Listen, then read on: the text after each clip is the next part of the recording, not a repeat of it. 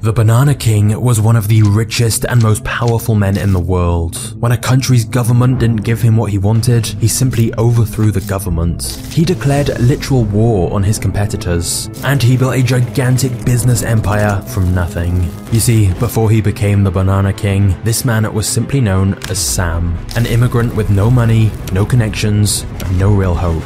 Sam's journey to building such a successful company is an astonishing underdog story, and throughout his life, Sam became entangled with countless famous figures, from US presidents to business magnates like JP Morgan. And yet, it all begins with ripe bananas. However, I must warn you, what starts out as an inspirational success story will later take a much darker, disturbing turn, as Sam became involved with an extremely controversial company called United Fruit, otherwise known as the Octopus, because of how they wrap their tentacles around everyone and cause devastating consequences. Honestly, I've covered a lot of fascinating business stories, but this is one of the craziest. You may never have heard the name Sam Zemurray before, but by the end of this video, you'll be glad you did.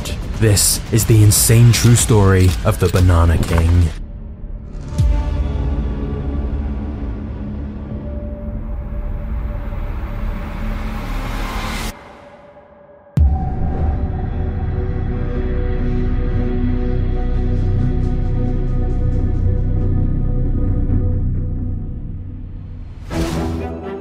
Sam Zemurray was born in 1877 and grew up on a wheat farm in western Russia. However, Sam's father died early in his life, and this put the family in a very difficult financial situation. Times were tough, and Sam knew he wanted more from life. And he also knew that his uncle lived in America, where he ran a modest grocery store. So, at the age of 14, Sam decided to go and join his uncle and try and build a new life for himself. Sam took every last penny he had and embarked on a one way trip to the United States. Despite arriving with literally no money, Sam's plan was simple start from the bottom and work his way up. And thus, initially, Sam worked for his uncle doing odd jobs in his store, like stacking the shelves. But Sam always tried to learn as much about the business as he could. He tried to talk to suppliers and customers and figure out what they wanted. Sam also took on a series of other odd jobs tin merchant, house cleaner, delivery boy, whilst trying to save as much of his small paychecks as he could. That way, when the right opportunity came along, he'd be ready. And that opportunity presented itself in 1893, when Sam's life changed forever. Because in 1893, just a couple of years after arriving in America, Sam saw his first ever banana. Now, here's the thing. In the late 1800s, the banana trade in America was still new, and very few Americans had ever seen a banana before, let alone eaten one. It was considered kind of a strange exotic luxury. So, needless to say, when Sam saw that first banana on sale, he was intrigued. He likely bombarded the salesman with questions about what it was and how much it cost. By this point in his life, Sam had realized that to make serious money, his best option was finding a product to sell, instead of just working for other people. And for some reason, Sam was drawn to the idea of selling bananas. After seeing that first banana, Sam made his plan. He would head to the nearby port called Mobile, which is where the fruit boats arrived from Central America. Sam was then going to purchase some bananas of his own and sell them in the local area. It was a simple enough business idea, and nobody could have possibly predicted the incredible series of events this decision would cause.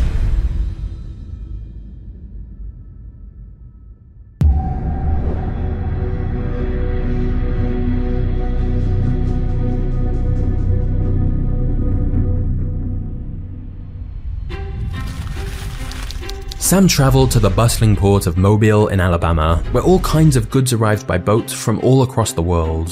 Deals were then struck with salesmen and peddlers looking to buy these goods. When Sam arrived at the port, his initial plan was simply to watch and learn. On his first day, he watched excitedly as a boat sailed into the harbour operated by United Fruit. This company was the dominant player in the banana business, and they imported vast quantities of bananas from Jamaica. Sam observed the process. A boat would dock in the harbour, then a team of men would rush on board in unison to unload all the bananas by hand. There was no mechanical equipment involved back then, and countless thousands of banana bunches on board, so it was backbreaking work in the hot sun. The job was made extra brutal by the fact that scorpions often nestled within the banana plants and would randomly spring out and sting the workers.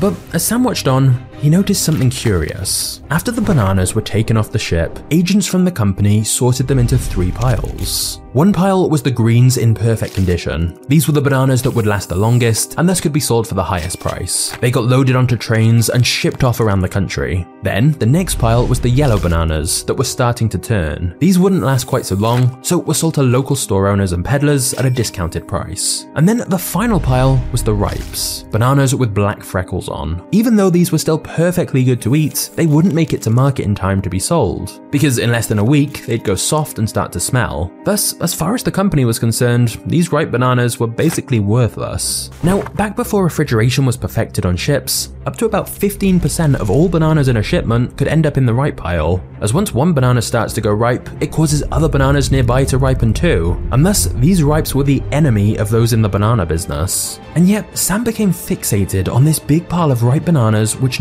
nobody was buying. Whereas all the traders seemed to view them as trash, he saw them as an opportunity. Maybe it was because of his upbringing where food had always been in short supply, but Sam knew a ripe banana could feed someone just as well as any other banana. The only reason most traders never bought them was because you only had about 3 to 5 days before they were unsellable. You had to sell them all fast, or you'd end up with a pile of worthless black goopy bananas nobody wanted. And most businesses figured they wouldn't be able to sell them all in time, so it wasn't worth the risk or hassle. But Sam was willing to bet on himself. In total, he had $150, literally his entire life savings from all the jobs he'd been doing in recent years. And so, once most of the green and yellow bananas had gone, Sam walked down to the pier to negotiate a deal. For the company agents selling the bananas, this must have been a bizarre encounter. A guy less than 18 years old with a thick Russian accent asking to buy a few thousand of the leftover ripe bananas at a heavily discounted price. However, since the company often couldn't sell these ripe bananas, they were more than happy to agree to the discount Sam asked for. And thus, the deal was done, and Sam was in business. He didn't quite spend the full $150 on bananas though, as he used some of the remaining money to buy a boxcar on the Illinois Central Railroad. This allowed him to transport his bananas to various different cities and sell them directly from the boxcar of the train. In theory, Sam's plan made sense. As long as he could sell all the bananas very quickly, he'd make a tidy profit, since he'd got them at a discount. But it's important to be clear just how high the stakes were. Sam was betting his life savings on ripe bananas. He was now entering into a race against time time, as he would have just a few days to sell them all before they went bad. And thus, Sam bought a train boxcar for his bananas, and the train set off the following morning. Unfortunately, Sam had now spent all his money, so whereas most people would pay a few extra dollars to get one of the beds on the train, Sam had no choice but to sleep in the boxcar with all his bananas. But Sam didn't mind. He was excited. He'd done the calculations and was confident he'd have just enough time to sell them all. However, Sam immediately became frustrated when he realized how slowly the train seemed to move. Sometimes it would just completely stop for a few hours while waiting for more cargo or a crew changeover. It was now obvious why most traders never took a risk on ripe bananas. A few unexpected delays meant a trip that was only supposed to take three days could take five days. The bananas were beginning to smell and more black freckles were appearing. Sam was running out of time. Just imagine the stress of watching all your savings start to become worthless right before your eyes. And so, when the train got stopped for yet another long delay, Sam ran to a Western Union branch nearby and spoke to the telegraph operator. Sam explained that he had loads of cheap bananas that would be coming through several nearby towns soon. He asked if the telegraph operator would radio every operator ahead and tell them to spread the word to the local merchants, peddlers, and grocery store owners. That way, when the trains arrived in each of these towns, there'd be customers already waiting there ready to buy the bananas whilst the train was stopped. Sam told the operator if he helped spread the word, he'd give him a cut of the sales.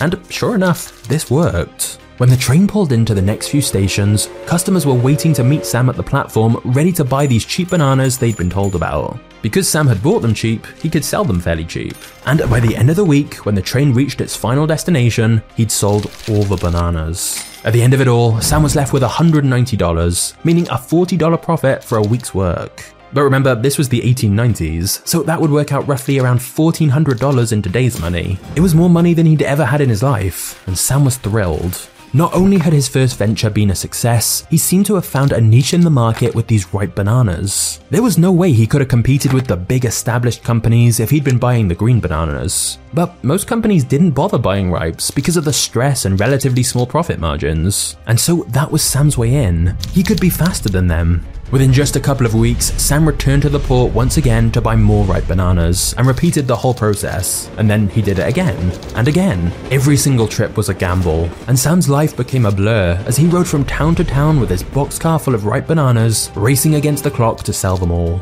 But before long, Sam had perfected his system and gained a bit of a reputation. He simply became known as Sam the Banana Man. However, whilst many respected his hustle, seeing this young guy going back and forth with his ripe bananas, most people would have likely just dismissed him as a hardworking fruit peddler, nothing more. At that point, they truly had no idea what he'd soon become.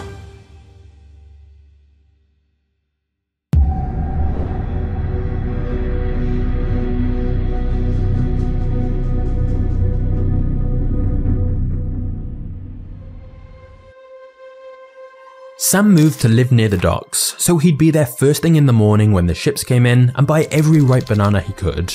The companies who imported the bananas were always happy to see him, as he was one of the only people who actually wanted to buy their ripes. But Sam developed a system where he would further categorize the ripes based on how ripe they were. Those with just a couple of black freckles could easily last 5 or 6 days, whereas the overripes would need to be sold first in the nearest towns. By sorting through them like this, it meant he had a clear order of what to sell first. In 1899, Sam sold 20,000 bananas. By 1903, he was selling well over half a million a year. But in 1903, something else very unusual happened. The president of United Fruits, the largest company in the banana business, asked to meet with Sam. United Fruits president said he liked Sam as he was a risk taker, and during their meeting, the two men agreed a deal. The contract they signed said that all the bananas United Fruit imported that were ripe or turning ripe would be exclusively sold to Sam Zemurray. This seemed like a win for both sides. United Fruit would have a guaranteed buyer for all their ripes, and Sam had a guaranteed supply of products to sell without needing to endlessly negotiate new deals. What had once seemed like a crazy idea now looked like a very wise business move. By just 21 years old, Sam had over $100,000 saved up, which, adjusting for inflation, would have made him a millionaire in today's terms. And so, if we stop the story right here, it would simply be an underdog success story.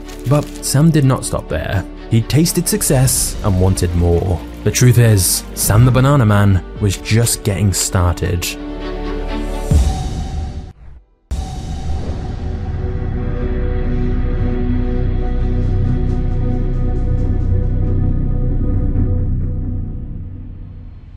Sam had had huge success selling ripes, but after a few years, he felt he'd gone as far as he could with that business model. Sam now wanted to expand and get involved in even more lucrative elements of the banana business. For example, rather than just buying the ripe bananas United Fruit had already imported, Sam wanted to import bananas himself from Central America. He could make a lot more money doing this, but it would mean making deals with farmers overseas, as well as buying a fleet of ships to transport the bananas to the United States. And all of this meant he needed both help and investment money. So Sam struck up a partnership with a man named Ashbel Hubbard, and together they invested in a fleet of steamships and also acquired a business called the Cuyamel Fruit Company, which owned 100 acres of land in Honduras, a perfect climate for growing bananas. The plan was to agree deals with farmers out there, then import bananas from Honduras to the United States. But what's interesting is that United Fruit also agreed to put some money in for a small minority stake in Sam's new business and became a silent partner. Given that Sam's new business would be a competitor to United Fruit, this may seem odd,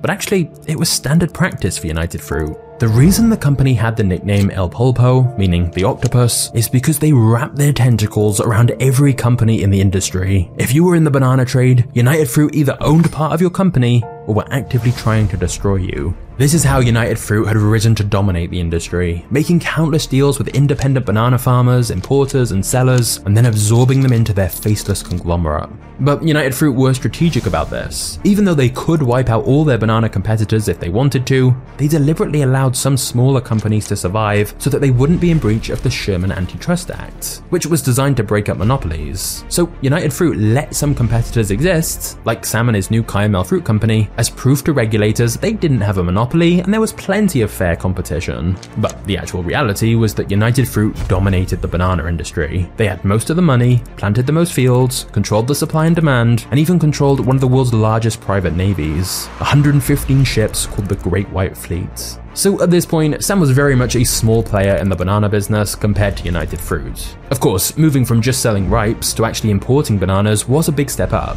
and Sam was now making hundreds of thousands of dollars per year, but it still wasn't enough for him. Plus, even though Sam was now importing bananas himself, the majority of his money went on paying farmers, sailors, local officials, and working out deals with exporters. The reason United Fruit was so dominant was because they controlled the entire supply chain. Sam realized that unless his business actually grew their own bananas, he could never seriously compete with United Fruit. If Sam wanted to take his business to the next level, he needed to be involved in every step of production. And thus, Sam made the decision to leave behind his life in America and head to the jungle.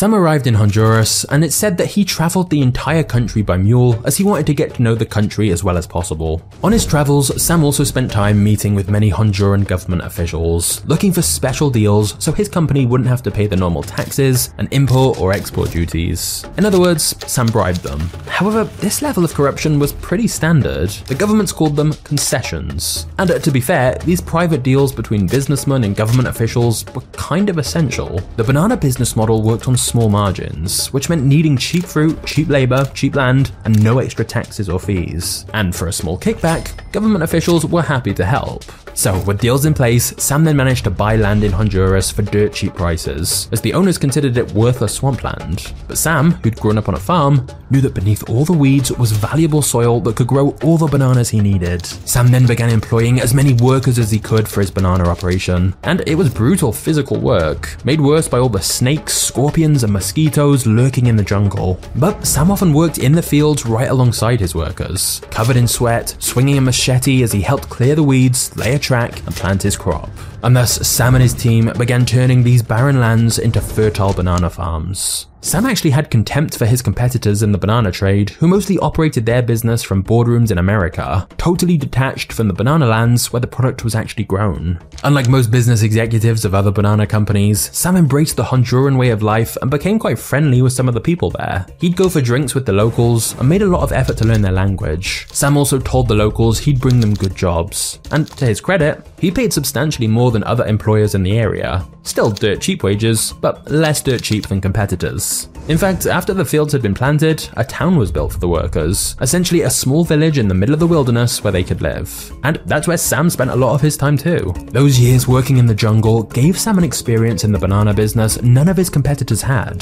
They all worked from offices. Sam had been on the front line, and thus he understood every element of the process, from clearing the jungle, to planting the crops, to exporting the bananas, and then the bananas being sold to customers overseas. Sam would later say that the fact he understood every role within the business and supply chain was the real secret to his success. But at the time, his competitors all thought Sam was crazy, especially as there were stories that Sam would often try bizarre experiments. Like at one point, he ate only bananas, then he ate everything but bananas. He also tried standing on his head after meals because he'd heard it was better for digestion. It's fair to say he was an interesting character. But regardless, business was going well. With all of the deals Sam had negotiated, he was able to export bananas just as cheaply as the industry leader United Fruit. And thus, Sam wanted to keep expanding his business further. He had relentless ambition and drive, and began looking for even more land in Honduras, which of course would require more workers and more money. They'd also have to build more infrastructure, like roads and railways so that the bananas they grew could easily be transported to the docks and shipped off to the United States. The problem was, Sam had already taken out so many loans that no bank wanted to give him any more money. The banana business is risky. Bananas are vulnerable to the heat, to the cold, to lack of rain, to floods, to disease. Basically, there's a lot that can go wrong. But Sam spoke to his business partner back in America and explained he felt this was a golden opportunity and they had to act fast to buy up as much of this cheap banana land as possible before anyone else did. They needed to scale as quickly as they could and go all in. Sam's business partner did not feel that way. He couldn't believe Sam wanted to take on even more risk, and he instead suggested they should wait and see how things go with the land they already have first, and then gradually reinvest after paying off some of their current loans. Clearly, the two men had different visions and risk tolerance, and so Sam offered to buy out Ashbel's share of the business. Ironically, Sam took on even more debt to finance this deal. And since he was already maxed out on credit from banks, Sam took on loans from more nefarious organizations, such as gangsters and loan sharks. Some of these charged interest rates at almost 50%. But Sam now had the money he needed to expand even faster. And after buying out his business partner's shares, Sam owned 90% of the company, with United Fruit owning the remaining 10%. Sam now had full control to do what he wanted, and he was essentially betting everything on this. It was literally all or nothing. He was either going to build an empire or lose everything. In the next episode in this series, we'll look at how Sam overthrows a government and goes to war against United Fruit. We'll also look at the dark side of the banana business, which is honestly pretty insane. It involves massacres, CIA coups, and lots, lots more. I hope you enjoyed this episode, and I'll see you in the next one. Cheers.